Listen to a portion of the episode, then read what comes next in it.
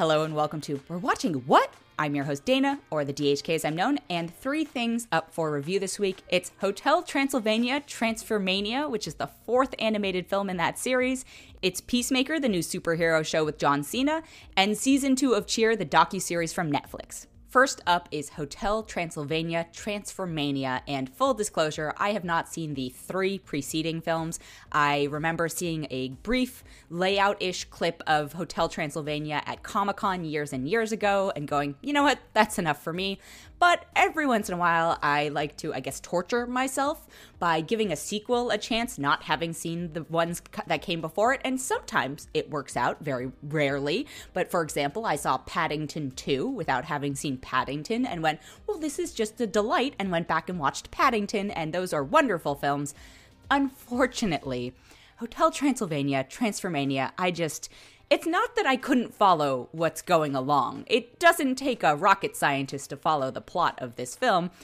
I just don't understand what the appeal of these films is. They are relentlessly zany. And I try to be very generous towards animated films because my background is in that. I have a lot of friends who work in animation and I know how much work goes into them. I also know how much work goes into a live action film, but I think people underestimate the amount of effort that goes into an animated feature in particular. But oh my God, this was just so hard to watch because it felt like at this point, all of the actors were phoning it in. I assume they were. I wouldn't blame them. I'm sure it's an easy paycheck at this point. Given the voice cast, you're like, yeah, all right, sure. I, who would say no to a paycheck like this? It's got Selena Gomez, Andy Samberg, Jim Gaffigan, Kathryn Hahn, Steve Buscemi, Molly Shannon, David Spade, Keegan Michael Key, Fran Drescher, and I'm just like, you know what, do you get your money? I can't begrudge this. But as a person who doesn't have children, you know, I would say a lot of animation is aimed at being family friendly. That doesn't mean adults can't enjoy it. But as someone who is outside of the target, I would say, audience for Hotel Transylvania Transformania, it was brutal. I almost turned it off. It is again, relentlessly zany is the way I'm choosing to describe this film.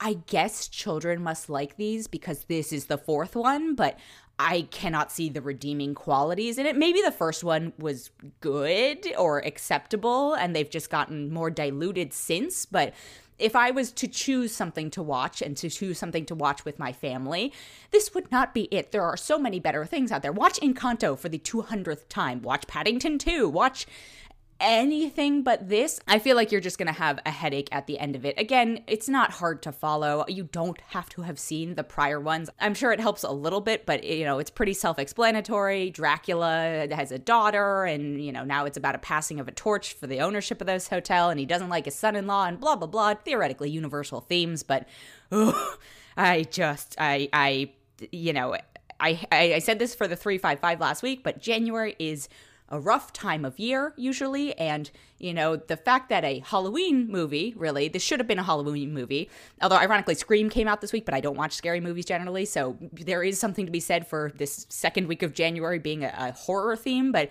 you know hotel t you'd think this should have come out in October. The fact that they moved it to January, I think, speaks volumes as to how they felt about how it would do. But, you know, if you have Amazon Prime, it's included with your subscription. That's probably the nicest thing I can say for it. But uh, I just if if unless you are so desperate for something to watch this week with your kids, I would I would say far far far away from this. I'm going to give it 1.6 out of 5 because I even also feel like the animation itself was phoned in cuz you know, there's something to be said for pushing a cartoony style and having room to experiment, you know, it's an opportunity for a lot of young animators to get something on their reel. You can point to your skills with this stuff, but even those sequences felt lacking. And so, you know, if the voice acting's phoned in, if the script is just dull as hell, and the animation itself isn't even trying to showcase what the medium can do, what's the point? So I'm going to give it 1.6 out of 5.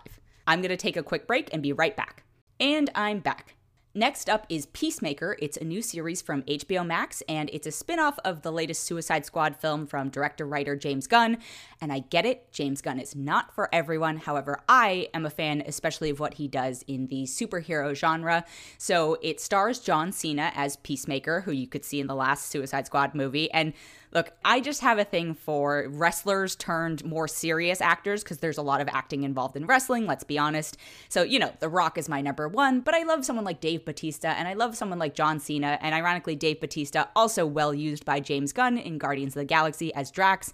Very similar sort of actually vibes in terms of Peacemaker is a character who takes themselves so seriously, and the humor works as a byproduct of that. You know, I think the thing that works most about Peacemaker is that everyone is so committed to the absurdity of what's going on.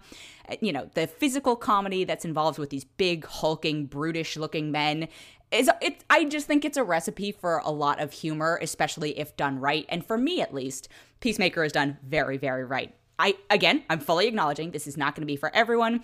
There's a lot of humor about sensitive topics, I would say, and hopefully you get that it's coming from a place of making fun of ignorance, not being ignorant itself, but it is a fine line and I know a lot of people can struggle with that. You know, I, I myself sometimes I'm like, eh did this cross the line? I don't think Peacemaker crosses the line, but I also will acknowledge that, you know, you might be valid in feeling that it does or it crosses the line for you. But I just think it's very funny. You know, Peacemaker is basically what a D list superhero. I don't even know if he's considered a superhero, but he is roped in by the government in order to work on some clandestine operations. And then the show centers around him and the rest of the team. And the rest of the team is filled out by Steve Agee, Jennifer Holland, Danielle Brooks, Freddie Stroma, Chukwudi Iwuji, and Robert Patrick plays his father. He has has an eagle sidekick. It's just it's the right level for me of absurd. Uh, it's a little bit it's a lot bit violent, but again, I think the commitment to the bit essentially is what makes the show for me. And so, if you liked Suicide Squad, if you liked Guardians of the Galaxy, you know, I would say give this a chance. If you know from the get go that this is really just off putting to you, I think it's okay to skip it. But if you fall somewhere in between and you're, you know, curious about it, I say give it a watch. They dropped the first three episodes. I, it's just I had so much fun watching it, and also the opening title sequence brings me so much joy. It's just so absurd, and I think it encapsulates sort of the weird vibe of it. Where anyway, you just have to watch it. So give, please give it a chance. Peacemaker is on HBO. And the last thing I have this week is season two of Cheer. It's quite possible you've already binged it all already because it came out on Wednesday, but on the off chance you haven't, season two is out now. And I gotta say, you know, season one felt like it came out of nowhere. I think the way I would describe the overall vibe of season one is ultimately one of positivity. You know, you've got these elite level athletes doing these super impressive stunts. You've got their coach, who is a very intense but seemingly caring person. But then season two takes place in just such a different world. You know, you've got the visibility on all these people and the added pressure of not just the cheer community knows who they are, but now, you know, the world kind of knows who they are. You've got sort of the infighting amongst the people who weren't featured in season one, and, and I would say jealousy or envy maybe of the spotlight being on half the team but not the others. Then you've also got, you know, some complicating real world factors in it addresses up front, you know, some of the people from the team, some of the most uplifting people from the first season of the team, like for example, spoilers, but not if because if you've heard the news, you know, Jerry it's a very dark storyline. You know, Jerry went to prison for doing a very bad thing, but then the show does reckon with that happening and it doesn't shy away from it, but it's certainly not cheery. And then the other thing about season two is that it actually also includes uh, a rival school from down the road. So you've got two teams that you're focusing on. And then just to add a cherry on top to all of it, COVID.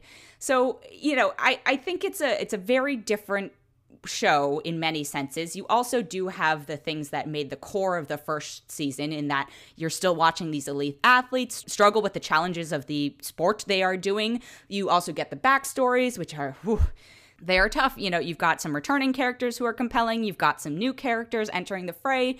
But, you know, it, I also, it's interesting because it's three episodes longer than the first season. And it did feel long, certainly. You know, I remember blazing through the first season of Cheer. For season two, I had to take a couple breaks, in part because just the emotional heaviness of it also was something that I needed to step away from for a moment. But if you liked season one, I think you'll like season two. There's enough of the DNA from the first season in terms of all the competition stuff to just keep you going through. You just have to reckon with the the consequences of the, you know the world that season two takes place in. So season two of Cheer is out on Netflix now that has been it for this episode. Thank you so much for listening. If you enjoyed it, we would love it if you could leave us a rating or a review or even consider subscribing.